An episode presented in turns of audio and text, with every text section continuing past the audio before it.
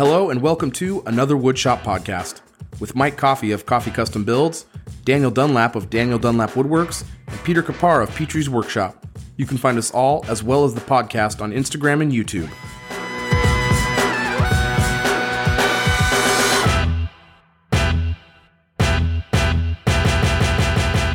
Welcome, welcome, welcome to episode 77, double seven, of another Woodshop podcast, where we will go behind the scenes and find out the truth behind the missing mayo. We'll tell you the secrets that Big Mayo doesn't want you to know about. But first, a word from our sponsors. Oh, Big Mayo is our sponsor this week. Uh, thanks to Big, Mayo. No, uh, our sponsors are, of course, patrons. Patrons, you can find, or you can become a patron over at patreon.com forward slash another woodshop podcast. And Matthew Gerard did just that. He's our latest member of the Meh Army.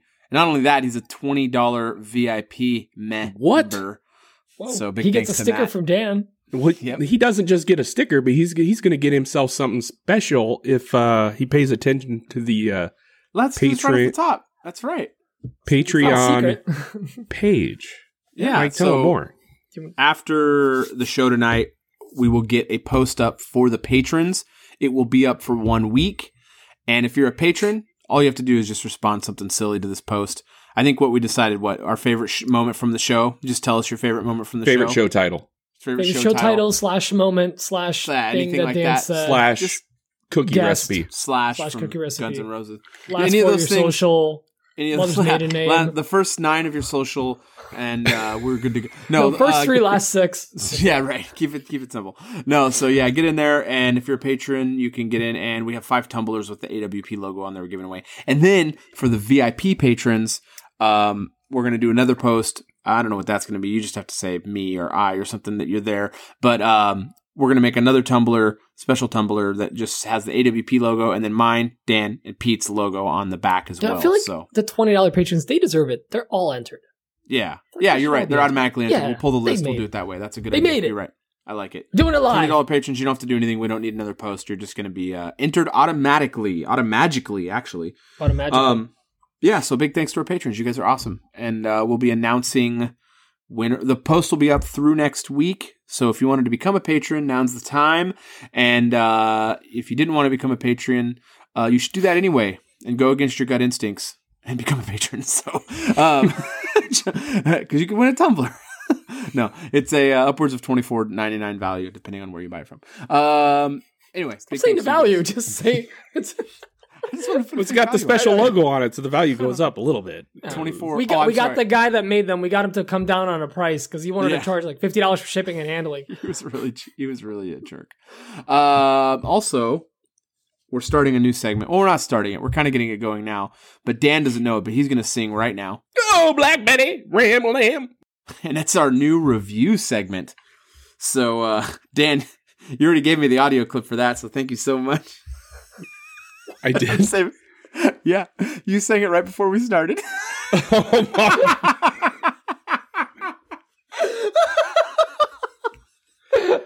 That's gonna be. I hope you guys liked that. That was good. Um, Not like a little copyright strike right before the reviews. I can't remember what I sang. I can't remember what I sang. well, My memory's that bad, everybody. Black Betty. Anyway, so this. Uh, oh, Black Betty, Ram Lamb. that's gonna be that's gonna be the new Well, track it's for when we uh, go into that instead of the. this what's is on why. I'm hot. this is why. I'm um. All right, we got several new uh, reviews. I think there's three. I don't know if we got this uh, one about six in a row. That's a new one. There's four. Yeah. So this uh, five out of five star review is from Regalst, which I believe is Lee from Regal Street. Uh, hi, my name is RJ.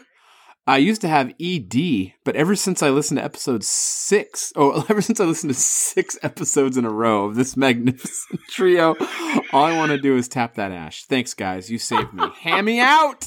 RJ Hammy. RJ Hammy, this thank you for review. checking in. What a great double, Yeah, triple, okay. like lead in She- there, Lee. Good she's job. okay. Uh, Can be Danielle.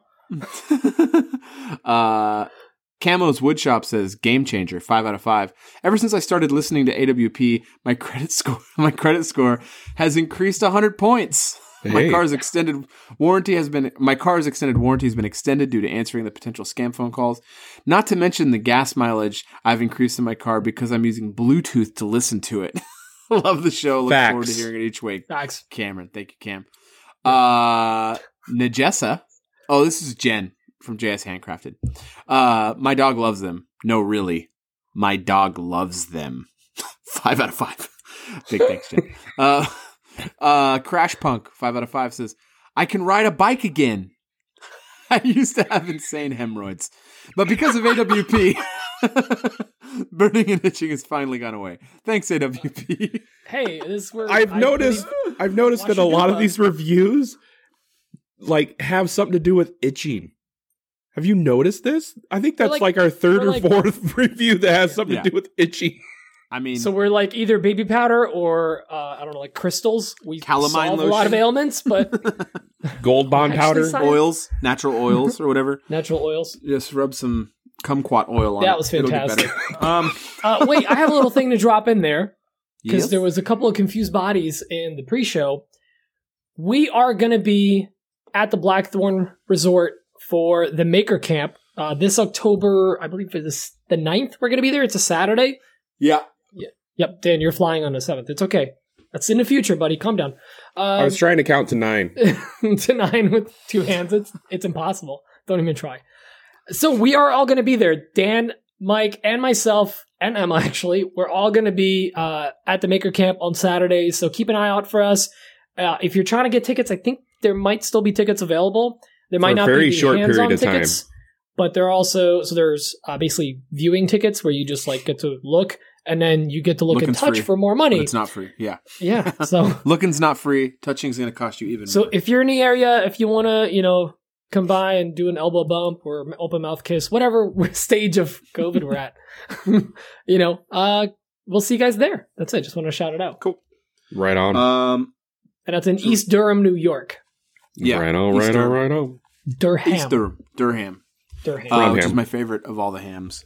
All the hams. Um, well, we got through all that stuff. Oh, we, we didn't get through what's on my bench. We got to do that part. Dan's got to sing again. His beautiful voice. Again? What's on my bench? All right, there it is.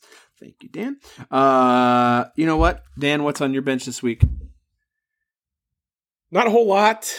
I know you're shocked. But like I'm I got of- after last week's show, I got knocked on my rear end. I thought I, I literally thought I had COVID, so I went and took a, a COVID test, and I just got the results back like yesterday or this morning. This morning, it's Thursday.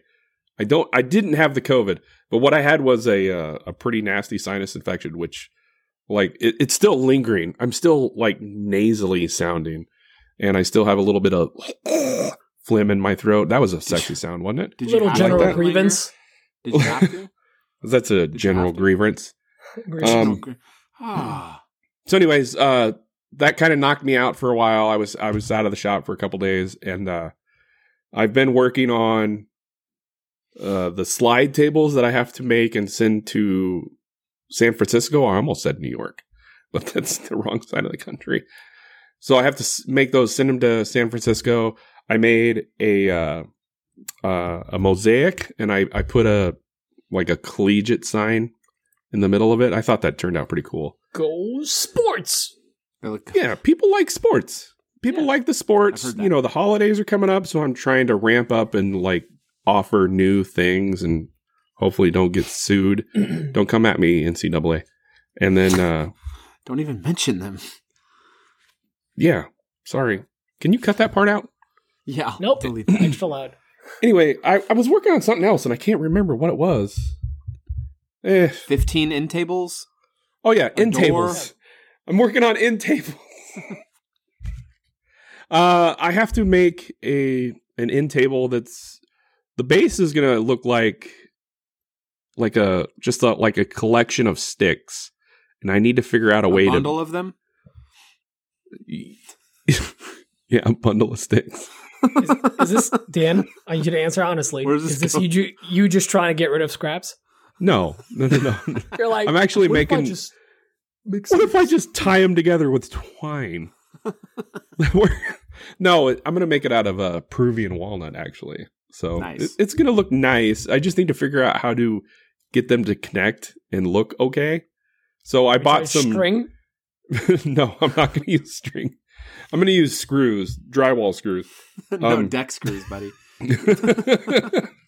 so I what I what I did was I went and bought some two by fours from Menards, the place Mm. where you can't get mayo currently. What's your price like on two by fours? Actually, it's not bad. It's come down quite a bit. It's uh, I I've think been they were hearing it's coming down in a lot of places.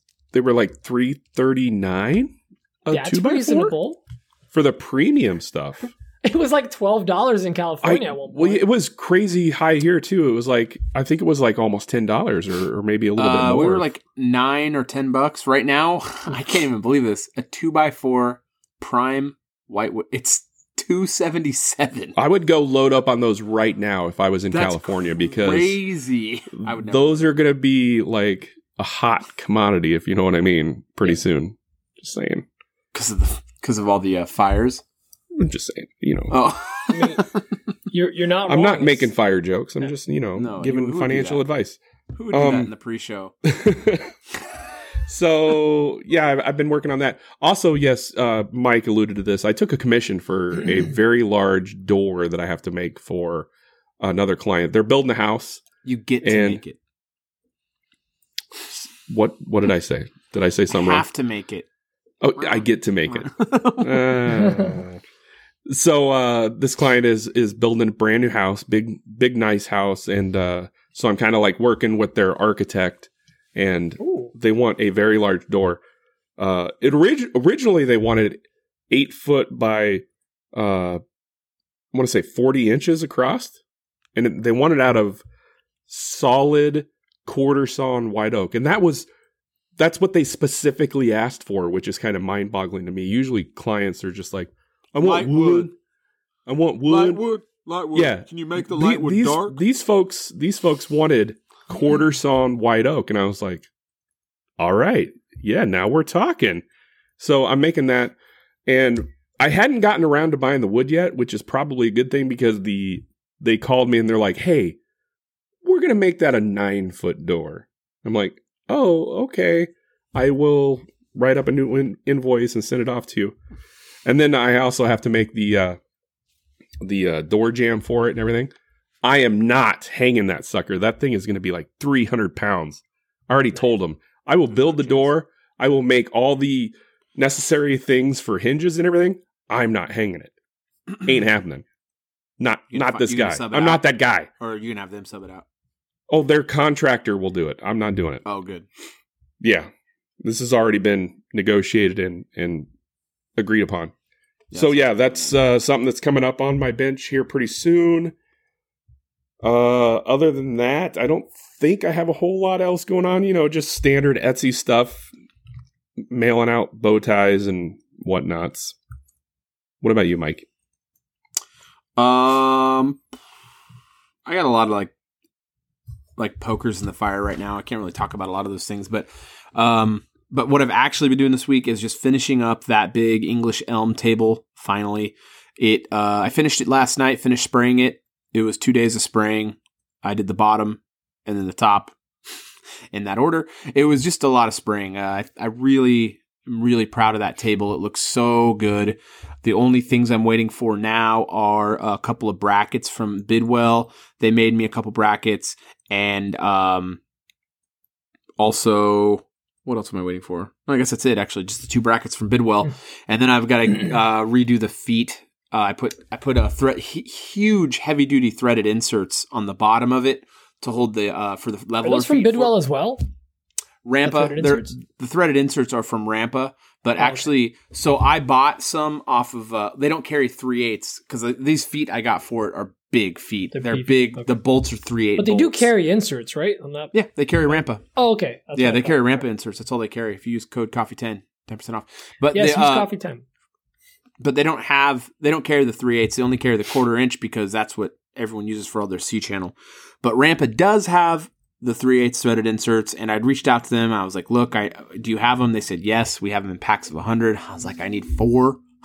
Could you help a brother out?" So they they sent me four four Rampa inserts for that. So I had bought some on Amazon, um, and they were Power Tech, and I wrenched them in, and they broke in the piece of wood. Like snaps. Yeah, the the the inserts broke. They were garbage. So I, I I got a bolt in there with some CA glue, and I'm gonna it's in there. I'm gonna actually reverse pull it out. I'm gonna take it out of there with the CA glue and the bolt. So Now, I, I feel like you could actually use that bag of 100 within the next, like, year.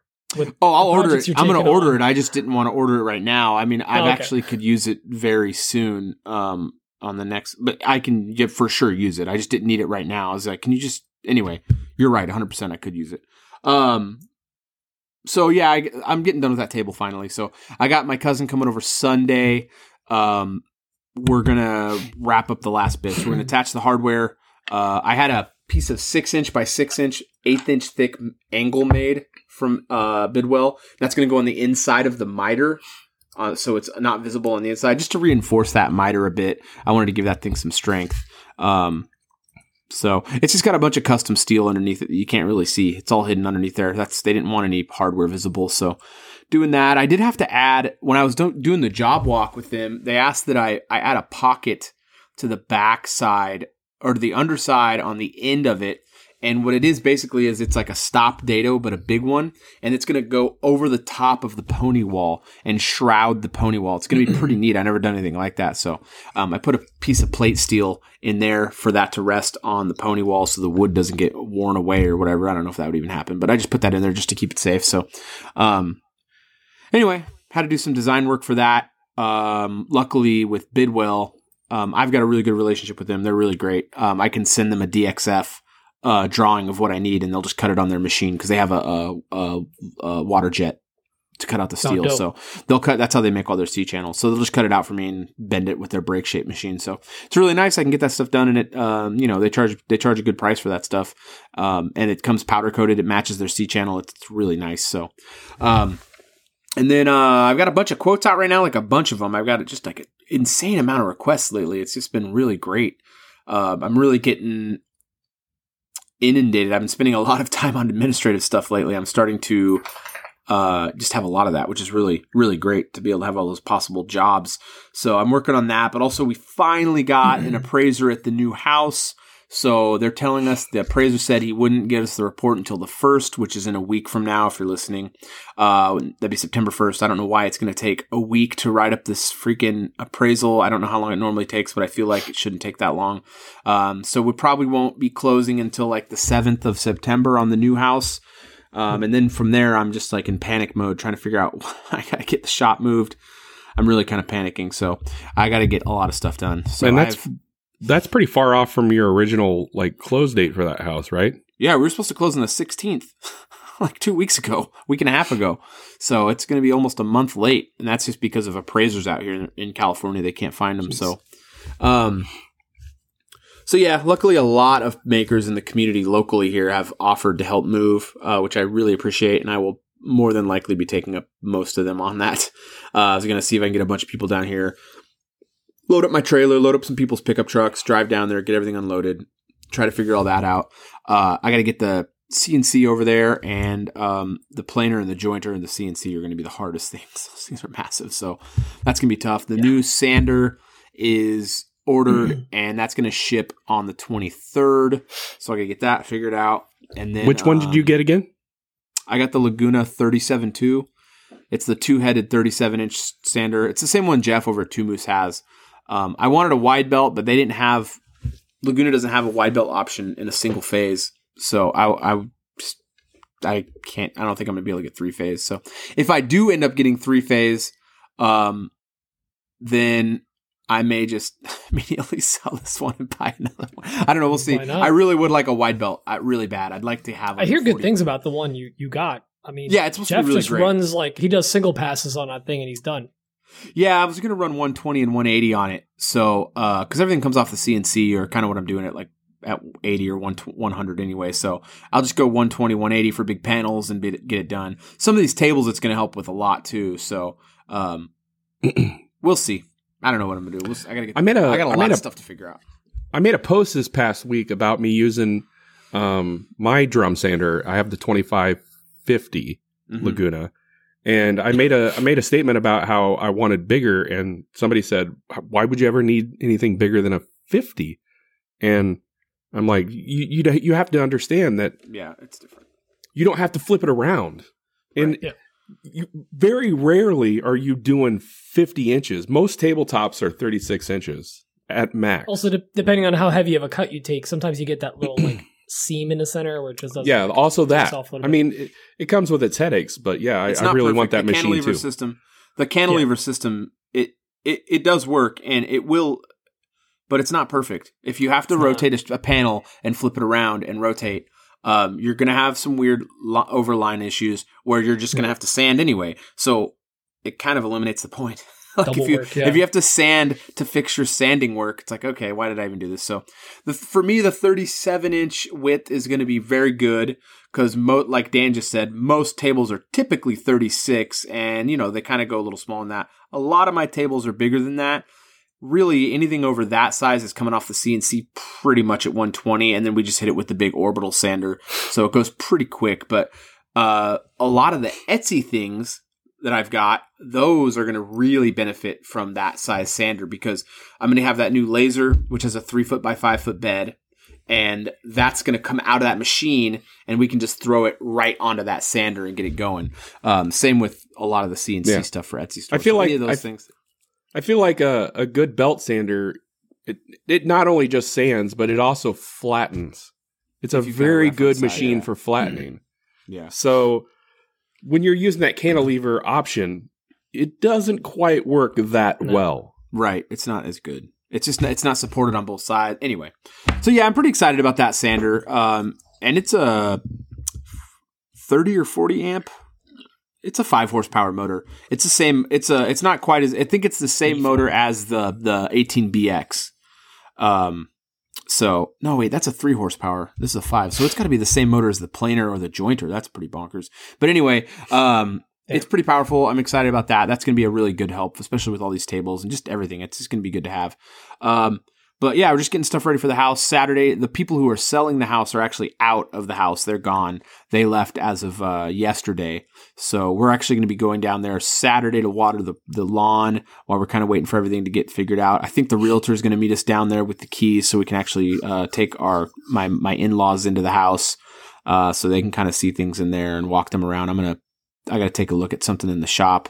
So that's just anyway. That was rambling on. Sorry guys. Yeah, that's just what's going on with my week. I just got a bunch of a bunch of plates spinning. Some a bunch of stuff I can't really talk about. Unfortunately, I wish I could. There's some really cool uh, potential stuff coming down the pipe for coffee custom builds. So we'll see how that all goes. Fingers crossed. Pete, what about you?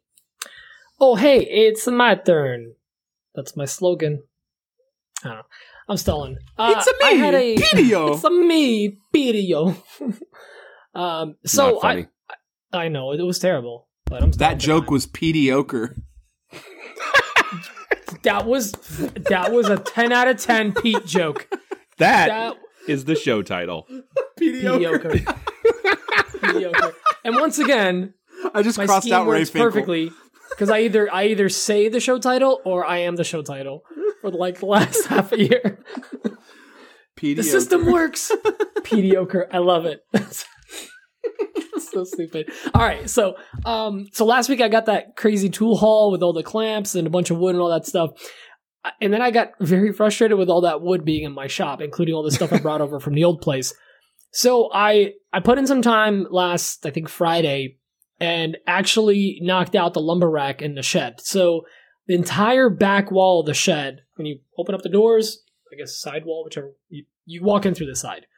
That entire back section, I hung up the old um, rack, the racks from the old shop, which is actually it's called. I had to look up the name so people know what I'm talking about. It's called Shelf Track from ClosetMaid, but it's Shelf Track. Basically, it's the stuff that has like parallel lines going up and down the whole thing, and then you put Mm. this like triangular shelf Mhm. bracket in there, and you can move it up and down.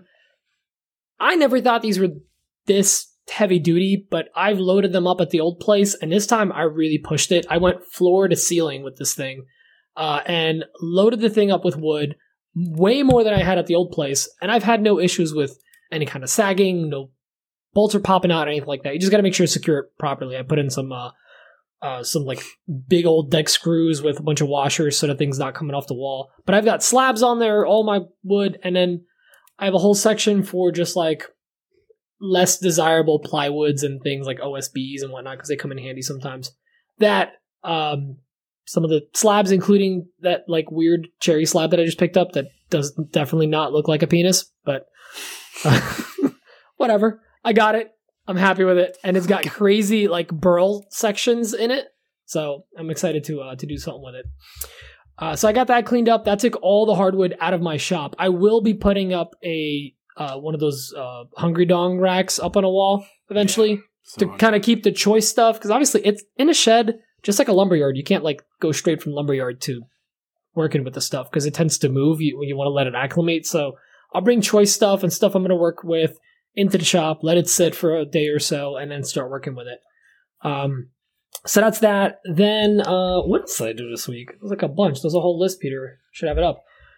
Oh yeah, I finally I had like a minute to actually catch up on my orders on Etsy, and I like to pre-pack certain things like the Festool, uh, like the cable clips for the the hose Mhm. hose cable whatever. Where my hose at? Yeah, where my hell's that? So I actually got to sit down, pre-pack all those. Those have been like flying off the shelf, and I always have to scramble last, like when I get the order to pack them up and get all the stuff together. So I did that. I kind of caught up on everything I had to ship and started just printing stocks. I'm like, I'm well stocked right now. I feel really good, and it's like giving me such a peace of mind to have this stuff ready. Like an Etsy order comes in, I can just go boop, box ship, you know. So it feels really good, and I don't have to put in a couple of days to get it all ready. Um, you guys know I was going back and forth on doing the epoxy floors in a shop. Mm-hmm. Oh, uh, basically, do we? yeah, decided that I wasn't going to do it a couple of days ago, and Literally, just at got- like 9 p.m., we get a text from you saying, Guys, I decided not to do the, the epoxy. It's just going to take up too much time. I want to get my shop going. Literally, the next post I wake up to in the morning, the next Pete's day got like a whole spread of Rust-Oleum garage floor epoxy. Which post. Has like, been there, happened?" by the way, since before we moved in. I bought him probably like three weeks before we actually closed on the house.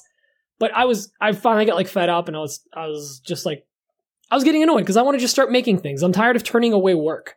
Uh, but then as soon as what I did is I wanted to kind of lay out the shop, so I packed my trailer. I'm using it as my half car garage. So I have a two and a half car. Yay! I'm basically just using it for storage, and I'm gonna continue doing that. That's amazing to have all that Mhm. storage in there. So I Just put your packed table it saw full. No, no, I have no. a bunch of Only the- MDF for this big. MDF job I'm doing on the CNC. It's all just sitting in there. I don't want to have it in a trailer. Yeah, it's I mean, it's there. Why not use it? yeah. so I started packing stuff in there, and I started looking at the floor, and it was in it, it's in really rough shape as far as like stains and other crap, and like oil stains and rust and whatnot. So I was like, you know what? Screw it. I'm gonna put in four days. Let me just get it knocked out. I I've always wanted this floor. I it call me silly, but like I always Silly. thought that like it looked really cool when a garage has that like Rust-Oleum floor with the flakes and stuff. Uh, some people have told me not to do the flakes because when you lose stuff, you can't find it. Um, But I'm gonna do the flakes because I just want that look. So I decided. I said, "Screw it." I pulled everything out into the driveway, packed the trailer, so all my tools were in the driveway all day, and I scrubbed the hell out of my floors. Whoa. I, you, heck, whatever. Um, you can say it. So I, you have to like put a degreaser on there, mix it with water, and like rinse it off a bunch of times. So I rinsed that off two, almost three times. That sounds bad for the environment. No, it's actually uh, it's good. It says it can go in grass and stuff. Ducks so- love it. Ducks love it. um, then I mixed the etching solution, and that stuff was hard to wash out. I think I rinsed my entire shop out like seven times. It was it was nuts. I just kept having to rinse it off, squeegee it, rinse it, squeegee it, and I kept getting little bubbles forming. But eventually, it was all gone. And uh, it's it's also like one of the most humid weeks we've had in a long time here. So I'm kind of fighting with humidity because you can't apply this floor when it's too. It's epoxy. It's not paint. So you can't apply it when it's too humid or too hot.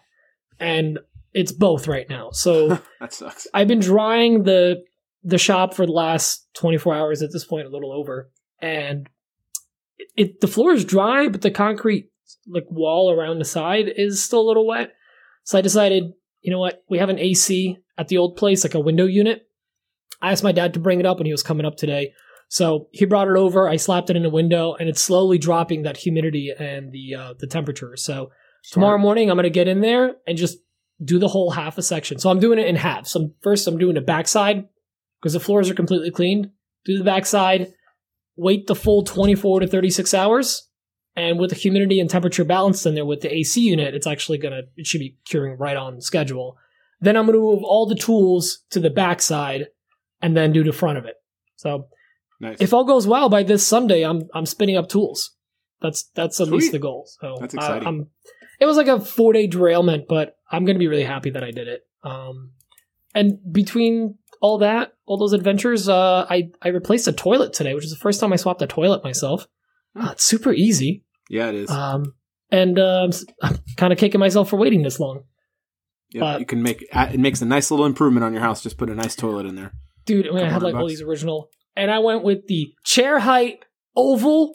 Which, by the way, when I posted about those toilets, first of all, ha- hashtag pooping with Pete was like a thing. It was still happening, you know, full swing. It's Full swing. happening. Gross. But um, when I posted that, Full mad dump. people reached out to me and were like, "Yeah, screw round toilets, oval toilets, all the way." I'm like, "Oh, this is a thing." But okay. did you get a bidet? I no, I have a very good day. I replaced a toilet. I'm not. I'm not getting a bidet, Dan. Bidet. I'm not getting a bidet. Come mad he is. anyway, he's so he's so upset. It's fine, If you oh, get Yeah, poop on your wipe- hand, do you just wipe it off with dry to- paper? Dan. You're gonna have to wipe your butt with Charmin Ultra like a savage. I'm bringing my own ply. bidet. I'm bringing a carry-on bidet. I have I, wanna have see that toilet on paper the so fluffy in my house Nebraska that like man people get concerned it's going to cost bugs. I'm going to Home Depot and buying a bidet just so I could use it While you're in. Jersey. a, a portable bidet. Yes, Oh That's fantastic. travel. Uh, travel, travel bidet. travel bidet. I'll just hose you off in the yard. Anyways, that, Oh, that's it's fine. that's been my Dan week. grabs I'm, his I'm ankles. excited to tomorrow morning. Wash your dupa. oh, Pardon me. Do you have any banaka? What banaka? But Naka. But All right. that's it. All right, that's uh, let's get into questions. That's been All my right. week. I feel- 'cause There's only I had three a lot this of stuff week. going on. Uh, well, I lost them. Oh, there they are. Let's see. There I they is. didn't. There they is. I should have had them up and Who's ready it? to go, but Michael This Maynard. wh- Where is he from? uh, split split finger. Uh, well, he'll tell us right here. It's split finger, Yeah. though. I know that for sure. Hey guys, this is Mike Maynard from Splinter Fingers Woodworking on Instagram, and I got a question. I just recently finished my first cutting board, and I put two pieces of padauk in the cutting board. And after putting the mineral oil on it and uh, Howard's uh, cutting board um, conditioner, there was still orange coming through the finish. So I tried resanding it some and putting a Wackco brand board conditioner that is kind of more like a film type finish, and it still does it. Luckily, this was a board for myself and not for a customer. So, uh, any tips? Did I do something wrong, or is this natural? And does it hurt anything to sell boards like this? Because I don't feel comfortable selling them where they're leaking oil like this. Uh, love to hear your thoughts. Thanks. I'm gonna throw it to Dan because he seemed to have an understanding of this situation. Yes. Uh, first of all, like the orange that you're getting on your rags or whatever, I, I assume you're using to wipe uh, the oil on your boards. The orange is dust particles from the padauk. So if you're sanding it to get rid of the, the orange, you're just making it worse. So one of the best ways to get rid of that orange is to wipe it down a bunch or use compressed air and blow the crap out of it. Mhm. It's really tough. I'm going to tell you that that much. It's tough because padauk really turns into like a fine powder when you dust when you sand it. It's notoriously terrible to get rid of. And uh yeah, it's difficult. You you really need to uh take your time to uh clean up the board before you oil, it. Uh I like I said like I said I suggest uh compressed air as much as possible. If if you're not using compressed air, whatever you're doing, you're just smearing it around. It's it's really a problem when you're doing like a maple with a padauk together. A lot of times when you sand it, they like kind of blend together and they look a little mushy, which isn't the greatest. So compressed air. Pete, Uh, yeah, I totally agree with the compressed air. And also try raising the grain uh, when you're raising it and actually like, you know, kind of wipe away as you're wiping the board in between your sandings. And don't go too high because, like Dan said, if you go, really, you're just turning into a powder and it's just getting into pores. Uh, but I would recommend actually raising the grain with, uh, I use 50 50 alcohol uh, to like 90% alcohol, rubbing alcohol to um, water because it flashes off a lot quicker go a little higher on the alcohol might be good.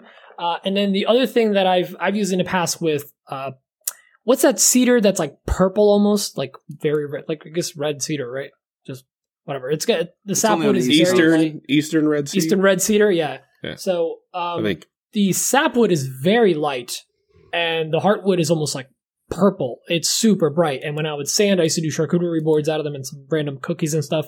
When I would sand it, it would just bleed over. So if it's a, a single stripe that you have, you maybe just like as you're wiping, applying the oil, just wipe in that direction. Wipe with that board so it doesn't go onto the other boards that are there. Just go straight down and let that oil soak in and fully dry.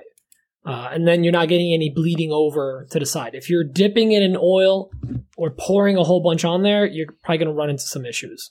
So try try applying a little less oil and just doing it in like a straight line and back and forth. Just yeah, Dan. Bef- before Mike goes, I want to I want to ask you something. I have no input. I've never worked with padauk. Hmm.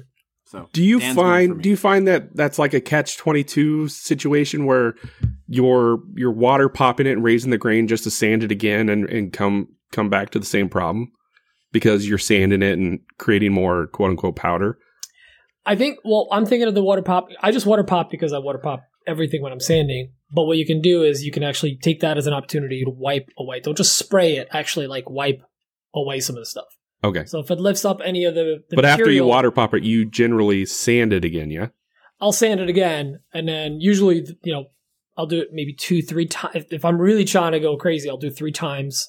Um, I'm asking because I struggle with this too. Yeah. This is a good question. Yeah, I I water pop everything, and I take that as an opportunity anytime I'm working with woods that do have a lot of sawdust or whatever. I mean, this even happens with like it could happen with walnut and maple, right, side by side. You know, you're getting bleed over if you're, especially if you're sanding too high. Like, there's some people that they see 600 in a store and they use 600 on a cutting board. You don't need that. No. Yeah, honestly, you could get away with 180. This thing's gonna get chopped up anyways, but like 220, 240 is like the what everyone goes to. Never go beyond that because at that point, the du- the dust also Never go so full fine. 320. Never go full 320. The dust gets really, really fine, and it starts going into the pores and really packing in there, and it, it's just like talcum powder at that point. Mhm. Okay. Yeah. I like to hit everything with a microfiber cloth as well as the um, yep. the dust things. I like to take a lot of my decor stuff to 400. So I don't, I don't know that I.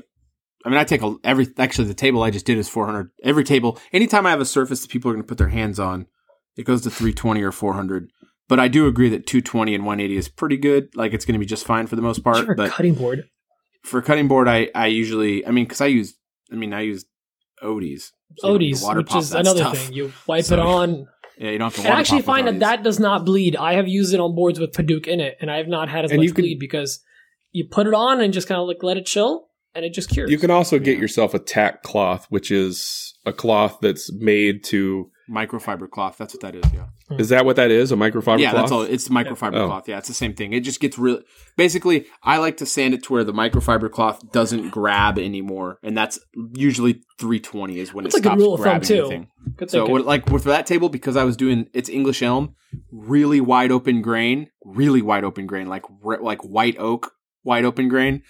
I was blowing it off between sandings, and then once I got above 180, I was hitting it with the microfiber cloth because that gets everything out of there. And you'll you'll be like, oh, this looks pretty good. Then you hit it with the microfiber cloth, you're like, whoa, this looks really good. There's a lot more depth that pulls out all that crud. So, uh, microfiber cloth and an air compressor is a really good thing to have around you when you're doing that finishing process. Um, next question is from Mo. Cho, the Chomo, who know Mo- I don't know what I'm doing. Moses Cho. Hey guys, it's Moses with Chosen Craft Co. Um, I was thinking about this the other day, And, you know, money, money, money, money is, mo- I mean, I was thinking about money for sure. Yeah. But, you know, money is a driving factor for a lot of us. And I think you guys have made it clear, especially Dan. Um, uh, I don't know. I don't know why I called you out, Dan, but, you know, it, it makes sense. At the end of the day, you want to make a profit. Um, but whatever project that you take, it, it should make sense. Um, so sometimes you raise the prices and prices and all the kind of, all those kind of fun stuff. But, um, what is something that you will never build regardless of how much someone pays you? I don't know. You guys might have to think about this one, but, um, I honestly, I don't know. I should have probably thought about it before I asked the question so that I could tell you mine, but oh, I lost my chance. Anyways, can't wait to hear it, guys. Thanks. Pete, For me, it's not what I wouldn't build, it's what I wouldn't do, and that's refinish old furniture. I've done so many refinishing jobs, and I hated all of them. And I was literally kicking and screaming the entire time. A tabletop, yeah, I, I, I might do it. That's just saying it, whatever. But if it has like some gnarly, like turned legs on it, molding. with yeah forget it. Or crazy molding i'm not doing it. I, I don't care how much you pay me. That's a lie. I'll probably do it for like a lot of money. But it would be a lot of money. I will not refinish old furniture unless it's like some like super serious like 18th century door off this castle that we're gonna put in our house because we're super rich now. Like all right well you're gonna pay me this much money maybe and in a year you're gonna listen to this you know when we're still doing a podcast probably hopefully uh, and that might change. Maybe I'll have a re- refinishing business. But as of right now, I, I hate I, I hate refinishing old furniture. It is literally the worst. Dan, what about you? Well, I've been known to say that I would do anything for love, but I won't do that. Get out. no, you took my answer. I hate refinishing stuff. Uh, it's the You worst. outsourced the last job, right? refinishing? Yeah, yeah, actually, I did. I had my brother come in and do it. Uh, he he tackled all the little details. It had a ton of little details too. It was a I saw old. It was an old like roll top desk, and it had a bunch of little curvy little details. I didn't want to touch it, but I like money, like Moses said. I don't know why he called me out, but I do like money. So I took the job, and I was like, "Hey, Tommy, my brother, I'll pay you this to do this," and he did it. So we all came out ahead. Um, Yep. another thing I probably won't do is uh, Murphy doors. Not doing them. Not doing them. I don't know. I might for the right price. Now that I know how to do them properly. Thank you, Nick. Uh, there's not a whole lot I wouldn't do for money. Ask me. Twenty dollars is twenty dollars. That's right. That's right. What about you, Mike? What What won't you do for money? Uh, Pete's answer is good. Refinishing. I did refinish a tabletop, but it involved like putting some bow ties in there. That was actually kind of a fun project. So, but like yeah, like old furniture that I didn't make anything. I don't really want to have anything to do with that. But um, I won't do anything that I perceive to be a liability to Coffee Custom Builds. And one of Oh. those things is Very good answer. a um is those like epoxy tables where it's like a piece of wood completely encased in in epoxy. Like i finished one of those but i didn't build that and i won't i won't build those because i know for a fact in three or four or four or five years those things are going to be sagging and having problems. There's just no way that that wood movement is going to that wood movement's going to keep moving and eventually that thing is going to sag there's going to be problems. People are going to be getting a bunch of phone calls in the next five ten years. That's all i'm saying. I won't build those. I won't have anything to do with those. When it's like two pieces of live edge with like the river table style i mean i don't really want to build those but you know $15000 is $15000 so i'll build one but but like those fully encased epoxy ones i, I won't touch them i just know that i mean you can at me all you want but those things are going to become a problem in, in like a, a decade or a half a decade for people That's So- always worried me too. there's just there's just no chance. I that ta- I did did I tell you guys about the table that that table that white elm table, the sag. So What? uh, yeah, I didn't. I never told you guys. He called. He called me. Um, he's a great customer. He's bought a bunch of stuff for me. I just did the finish work on that thing. Uh, and when he got it, I initially told him I was like, "Hey, this base is not going to be big enough. It's a ten foot table. It's a six foot base, so there's two feet overhanging on both sides." I said, uh, this thing's like mostly plastic, and uh, you have it in a, in a south facing room that's going to get a lot of sun, and this thing's going to heat up. Yeah, the side. I mean, three weeks after I was done, he called me. We're actually still in the middle of dealing with it. I'm actually helping him out. I have no need to help him. I just want to help him because he's a good customer and he doesn't own a truck. I actually came and took the uh, top off of the uh, table with him, and I drove it to a metal guy who's adding, uh, lengthening, extending the bed or the uh, table base for him.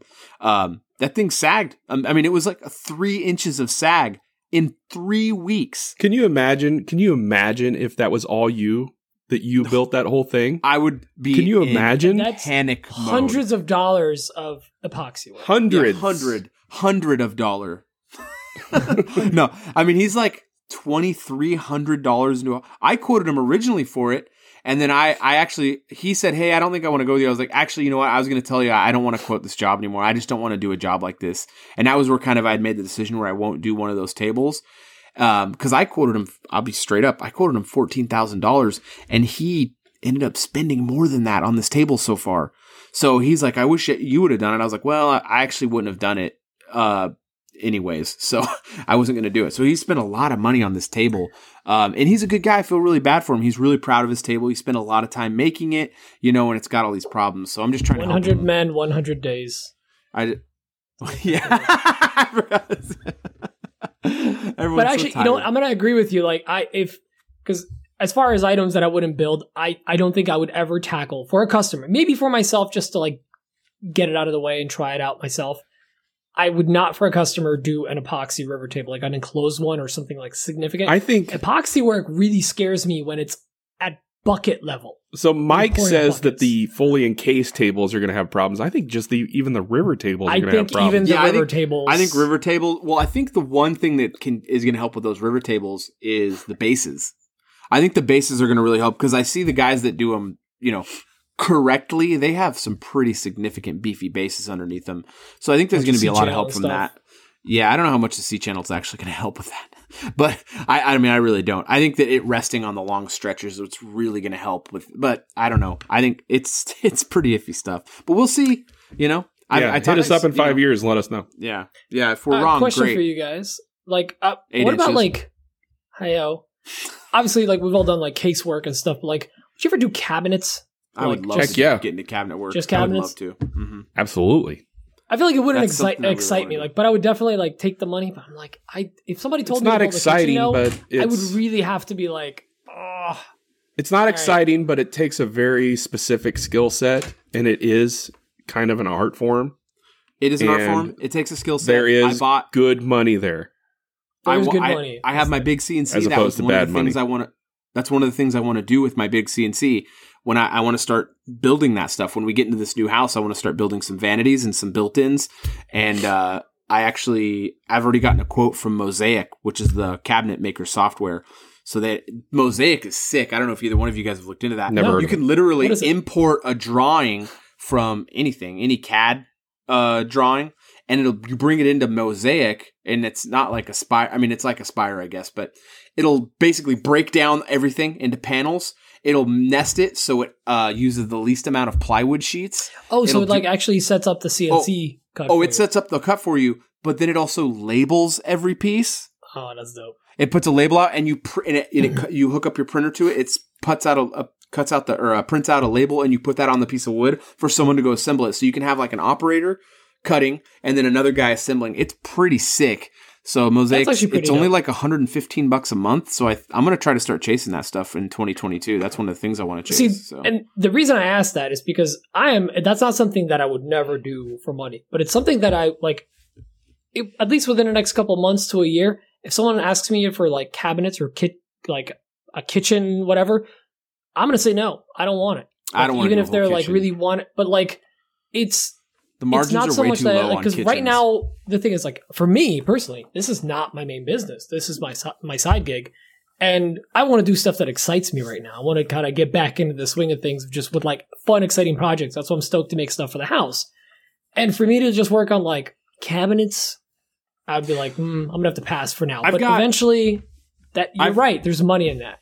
I've got a customer. So, like, the bottom line is like coffee custom builds and i'm not i don't want to speak for dan but dan i mean there's just guys that do kitchen cabinets day in and day out and the margins are low and they're just going to smoke you on the price. Like no one's going to come to pete or mike or dan and say hey, can you build me a kitchen cabinets because there's guys that do it and they do it better. But i've got a customer who owns a cabin and they're like, "Hey, we have this specific look we want for the, it's a special order. Like they're not looking for building That's grade. what I would be They- after. That's And what they yeah, will exactly. pay for that. They Yeah. they're gonna they know going into it, and this guy knows because he's I know the b- industry he's in. He knows how this works. He's not asking for a builder grade cabinet, kitchen cabinet setup. Well, he custom. wants a custom cabinet, and that's the kind of stuff I do want to do. But you know, I also kind of want to start getting better at the uh, built and stuff. So anyway, um, this next question is from Sam Zook. Let me write down the time. Hey fellas, it's Sam Zook with Heirloom Woodshop. I saw they were running a two for one special on podcast questions this week, so I picked up a couple of them for you guys. First, I was listening to the episode that you just did, Mike, of building a furniture brand with Ethan Abramson. Um, for anyone that hasn't listened to it, you absolutely should go listen to to that episode, and quite honestly, to every other episode because Ethan does a fantastic job. Um, there's a lot of great information in your episode specifically, Mike. One of the things that you mentioned was that you think that there are certain tools that are absolutely worth paying top dollar for. Uh, I wanted to ask you and and and also Dan and Pete, you know, what tool would you say is absolutely worth spending a f- pretty fair amount of money on, right? Like we can all get, you know, a, cheap drill and, drill and driver um, you know, you can you can cheap out on some stuff, but what's the tool that you think is absolutely worth spending a premium for? The second question I have is uh, I am going to have an opportunity here in the near future to work on a black walnut dining table from the 1880s. Um, it's not stained. It's been refinished a couple of times, but it has that that natural look of black oh, of black walnut that has lightened with age. Um, and uh, you know, one of the things that I'm going to have to do for it is build a couple of new table leaves. Now, we all know that you can stain lighter wood to be darker, but in this case, I'm going to have to try to lighten new walnut to match the old. So, my question is if you guys have any ideas for going about how to do that, how would you go about doing that? Thanks. I love listening to the podcast. I haven't called in a lot at all in the last couple months, but you know, I, I still listen to the podcast, and I think you guys are doing a great job. So, thanks. Have a good night. Thanks, Sam. Dan. I think the the one tool that comes to mind right off the top of my head that that I think is worth, you know, buy once cry once type of thing is you know, it's the cornerstone of most wood shops is the mm-hmm. table saw. I think we can all agree on that. I mean, Electric hand A- planer, table saw, yeah. but yeah, table saw for sure. That's going to be on all our lists. I mean, a good quality table saw, once you get one, you're going to know the difference. You're going to feel the difference. You're going to be like, "Oh my gosh, how did I live without this for so long?" Yep. Facts. So that that's my answer for that. Uh, as far as your second question about lightening up wood, first of all, you're going to do some test pieces before you do it on the actual pieces, Sam. Uh, you could try bleach. Let's do it. You can try peroxide. hmm Those are the two I would try first. Or, you know, if those don't work, maybe try to stain them to match. I know that doesn't quite reverberate with everybody the same way, but Rubio makes a pretty decent product. Uh, I believe it's They're white. Products. their pure white or whatever it is. Cotton white and white. Yeah, I think that would be good. Or, you know, you could go the opposite route and stain everything with the Rubio chocolate. That'll bring the color up or darker, darken it. Words are hard. Pete, help me out here. So, uh, what was it, oh, the first one? The tool. So, I like the table saw, I like that answer. But if you're if you're actually do enough work, I think a sander.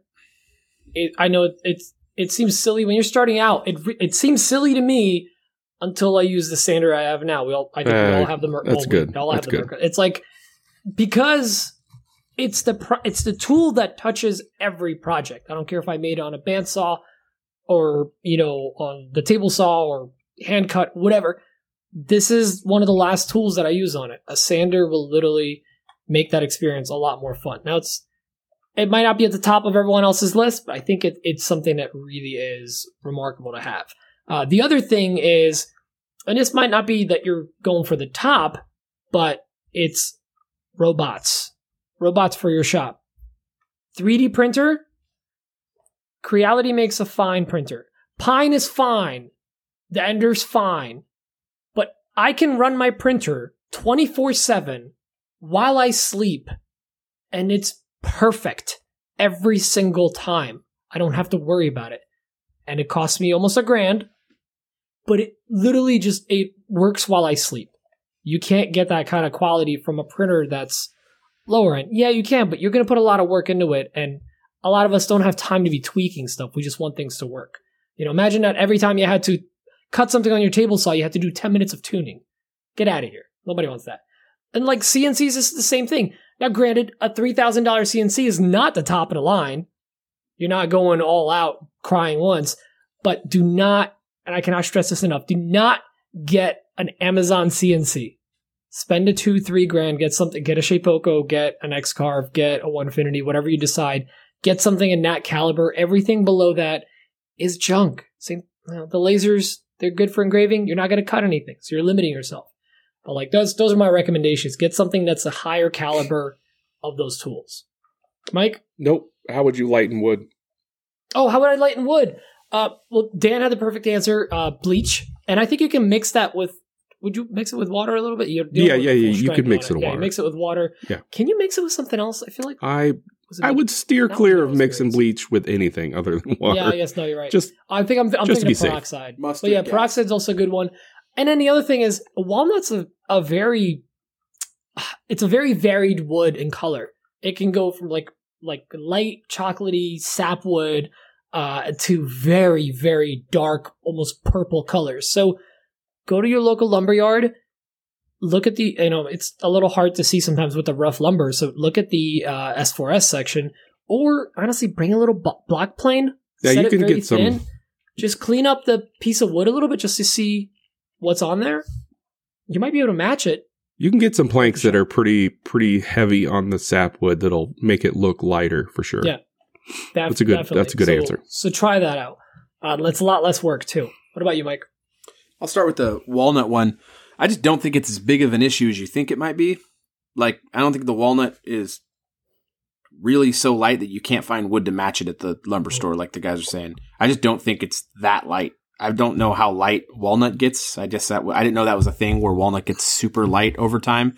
what if it's just Uh, a top layer it's like I'm kind of thinking like It just could very hit with well be. I think it and he just lightens up as it gets- It does lighten up from UV light, Yeah. for sure. Like yeah my i think wood we that I have sand it my- down Yes. might be good Yeah, I think he just needs to sand it, and he's not going to have any issue. I think it's kind of a non-issue, honestly. I think you sand that wood, you go to the lumber store, get something pretty close. Uh, literally, the only person who's going to notice that they aren't the exact same color is a woodworker. So move Yeah. past it, I think. Um, but the other thing about the tools, um, it really depends on where you're at. But obviously, table saw, man, Dan hit the nail on the head. I mean, that's such an important tool to the shop. It's so central to the shop. Don't don't go cheap there. Uh, I see some guys in, in some shops. And I'm like, man, that's a that's a really crappy table saw. You know, it's a I- you can definitely get stuff done on those saws. You they work for sure, but I, I just it just makes your life so much better to have that nice table saw. But that really goes for a lot of big tools. I mean, a lot of these tools, it's the same thing. I mean, you do this for a living. You want to invest in your tools because your job gets just easier. You don't have to worry about things not working or, um, actually, you know, Ben's podcast, they were talking about tool grading and how those things, why things are priced differently. And I can't remember who the original, I, I used to mention this before, but you talk about companies like Jet, Laguna, Powermatic, all these brands, they all come from the same like three factories in Taiwan. The difference between the brands is grading, and the grading is based on their um, Tolerances. uh, tolerances. Yes, thank you. It's based on their tolerances. I mean, one brand is more expensive than the other because they have tighter tolerances, and the grading literally, I think it's like A, B, D, F. Like there's like a there's like four grading levels. So basically, anything from that green brand that you can get at Home Depot, um, their their uh, tolerances are really bad. Like you're just there's just a very real real chance that you buy those tools and they're, you're just never going to get a square cut off of them. It's very real possibility that you just can't get a square cut off of a Ryobi tool or something. Now, that doesn't matter if you're framing a house out, so they're great for DIY stuff. But if you're trying to build an armoire or a, or a secretary uh, desk, you're not going to be able to do it with those tools. You just can't. They can't do it. So, are you going to do that as a hobbyist? Are you going to build a secretary's desk? No, no, probably not. So you don't really need to worry about it so much. So don't waste your time on those kind of tools. But you're probably going to want to make some pretty cool straight rips and make some some cutting boards so that table saw thing comes back around again and you probably want to spend the money on it. Even if you're doing this on a hobbyist level, find one that you can kind of know is a good name brand uh because you kind of want to just not have to F with that tool and fix it all the time and have to realign it. You just kind of want I've never had to reset up my SawStop. Never. My Laguna, when I had my Laguna, I set it up one time. I never had to set it up again. It just doesn't go out. My Craftsman from the 80s, I would make, I would do a night's worth of cutting and the next day it would be Out out and I'd have to realign it. It was so frustrating. And that was one of those things where I got that Laguna and I was like, oh, this does matter when you spend some money on these tools. Now, I didn't get into woodworking to tune up tools all the time. That's not fun at all to me. I want to cut straight pieces of wood off my table saw. So it depends on what you want to do. So for like for me, a lot of the upright tools and the power hand tools are have a lot of money into them because I don't want to deal with it. And if they break down, I just want to send it back and get it back fixed and in brand new shape. I don't want to deal with it. I don't have time for that. Uh, do I need a $50 plug cutter? No, I'll just get the cheapest one on Amazon. It's dirt Yeah, yeah. cheap. You just get the cheap one and use it. It's a consumable at that point. Do I need a super duper nice flathead screwdriver in my shop? No, I have the same one I've had since I was eight. Like my dad gave it to me as a throwaway from his nice set of Craftsman's or whatever. You know, you just don't need certain things. And he made the point. Uh, Sam made the point about the drill driver set. You don't really need them. I don't. I have a really nice drill driver set. I don't even show it. Com- I mean, I feel weird even showing. it. Like it's such a ridiculous thing to have to to promote spending that kind of money on a drill driver set. The Ryobi drill driver set spins just as well as the Milwaukee or the Festool or the DeWalt. They work just fine. Again, that goes back to what you're doing. I mean, if Right. if you're a If I was a contractor mechanic- and you're constantly like doing that day in and day out, hour Yeah. after hour, I maybe you don't want the my Ryobi. I Yeah. worked at my family's business. Uh, at the the dry, they were metal stud and drywall guys. No one, none of those guys used. We wouldn't. If someone showed up to the job site and we handed them a Ryobi, they'd just quit and go to another company. They're not going to use those tools. Those guys won't use the tools. We had two tools on those jobs, or three. We'd have Hilti, which is what everyone wanted was the Hilti tools, um, and we'd have Milwaukee and DeWalt. You know, Yeah. uh, those were the best tools, and there was a reason. Those things were literally running eight to 12 hours a day, and we'd still break them all the time. But we get them replaced really quick because it was a good tool with a good warranty. And that, that's what matters. And so Dan's 100% right. It depends on what you're doing. The answer isn't the same for everyone. Like, if I was a scroll saw person, I'd have a pretty dope scroll saw, but I'm not, Oh, yeah. so I don't have a scroll saw. So it doesn't make any sense. So if I like was to go mess around and go grab one, I'd probably just buy the cheapest one I could find, which I've had two different scroll saws since I got into woodworking. Two separate times I've gone, I think I want to get into scroll saw work. And then I cut someone's name out and go, I hate this. And I sell it like four minutes later. And I've done that twice. I've now. had two through Like, my shop as yeah, well. I just think don't I've maybe turned to on do one it. of them. I'm like, you know what? That does look really fun, and it does look fun. It's just some of these woodworking things I try to get myself into, and then I'm like, ah, yeah, this isn't for me. But that's almost a hobby on its own, you know. And but if that's your thing, be, but I don't like right. it. Like so, like some, there's plenty me. of people out there that like uh uh Aaron from Aaron B Designs doesn't even own a table saw. She gets all her stuff S4S, but she does crazy stuff on a CNC, and that's what she spent money on. Everything else is just entry level grade stuff. So yeah, it depends on like, what you it, need. it all depends on what you do and what makes sense for you. Yep. So that's a long answer, but yeah, I mean, if I was if I was like a, a guy who who on the weekends or professionally made really amazing uh made really amazing like uh, barbecue, I wouldn't have a really nice Festool drill driver set. I'd have a really nice smoker. It doesn't make sense. Yeah. To, like it depends what you do with your time. So there's certain things you do and don't need. I think that for woodworking on any level, I think that Pete's example is is kind of extreme. Obviously, she she's getting away with uh, without not needing a table saw. I think pretty much everyone needs a table saw on any level for the woodworking. Well, but but it's So- an example. but you can like, get away know, from it. That's No, the yeah, focus. sure. That's an Yeah, extreme no, I'm not- example because like I agree with you Yeah. 100. percent So anyway, that's a very long answer for that, but uh, it's all relative. whatever you find reaching for the most in your shop is probably the thing you need to upgrade next. yeah. So what? How? Which So- direct? If it's a business, what direction do you want to take your business in? Yeah. I wanted to have automation involved in my business, so I took my business in that direction. So anyway, it doesn't matter. Long story is, get the tools that you use the most and spend money on them.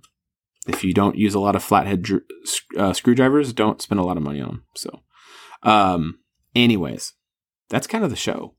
That is the show. We can't end on flat flathead screwdriver hate. Why? They're the worst. Uh, so useless. I don't have enough. Flat. I mean, you're gonna ma- make a lot of electricians mad, but everything man. electrical is flathead. So dumb. That And also dumb. Phillips head. Also dumb. Torx or I'm all about everything should be GTFO. Did you know that Yo. you can get Torx pocket heads or pocket hole screws from Miles? What? What? Yeah, they have them on Amazon. I just found them today. I just ordered a What? bunch of them. I hate Oh. those Kreg ones. Those square drivers are trash. I hate those. I'll, you know, I'll take a square, a, a good square, that one a screw that won't strip. I'll take a square over a Phillips head, honestly. Eh, 'Cause I like my less. screws to strip, if you know what I mean. girl, stop throwing ones at my screws. Dunlap, come on. Look at our bear then. yeah, Milescraft. They have the all the sizes, coarse and fine, with a Torx head. I was like, oh, I'm. I just. Hey, girl, you looking fine. Sorry. Well, I hate this show, Dan's trying to get some Torx head. Mike, take us out of here. guys, gals. oh God, Pete. I hate this show. guys and gals you guys are the best. Go get entered in the if you're a patron go get entered in the uh, tumbler giveaway.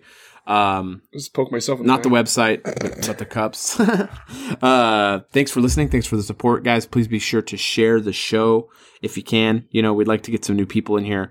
It's always fun when we get new people especially look the people that engage we love you so much. If Oh, God, you've so much ever not Love. engaged with the show yeah like if you haven't engaged with just engage with us. There's like nothing we just love it. Like it's awesome. Like and i'm not saying tell us how much you love the show. Just ask us questions get some questions into the show write in say something you didn't like. I don't know how that's possible but uh, write something in that you didn't like or that you did like or whatever. Just do what you got to do. Anyway interact with the show and then go And check those us all uh get those ridiculous reviews in. Ridiculous reviews. I was actually thinking about how we need a song for the reviews, and I'm so glad Dan was able to sing that new intro for us. I'm so excited about editing this tonight. I'm just so pumped. Anyway, uh, yeah, get us those reviews in. Make sure they make no sense. Make sure they're five stars, and make sure there's a, they're about itching because that seems to be a theme we're running about.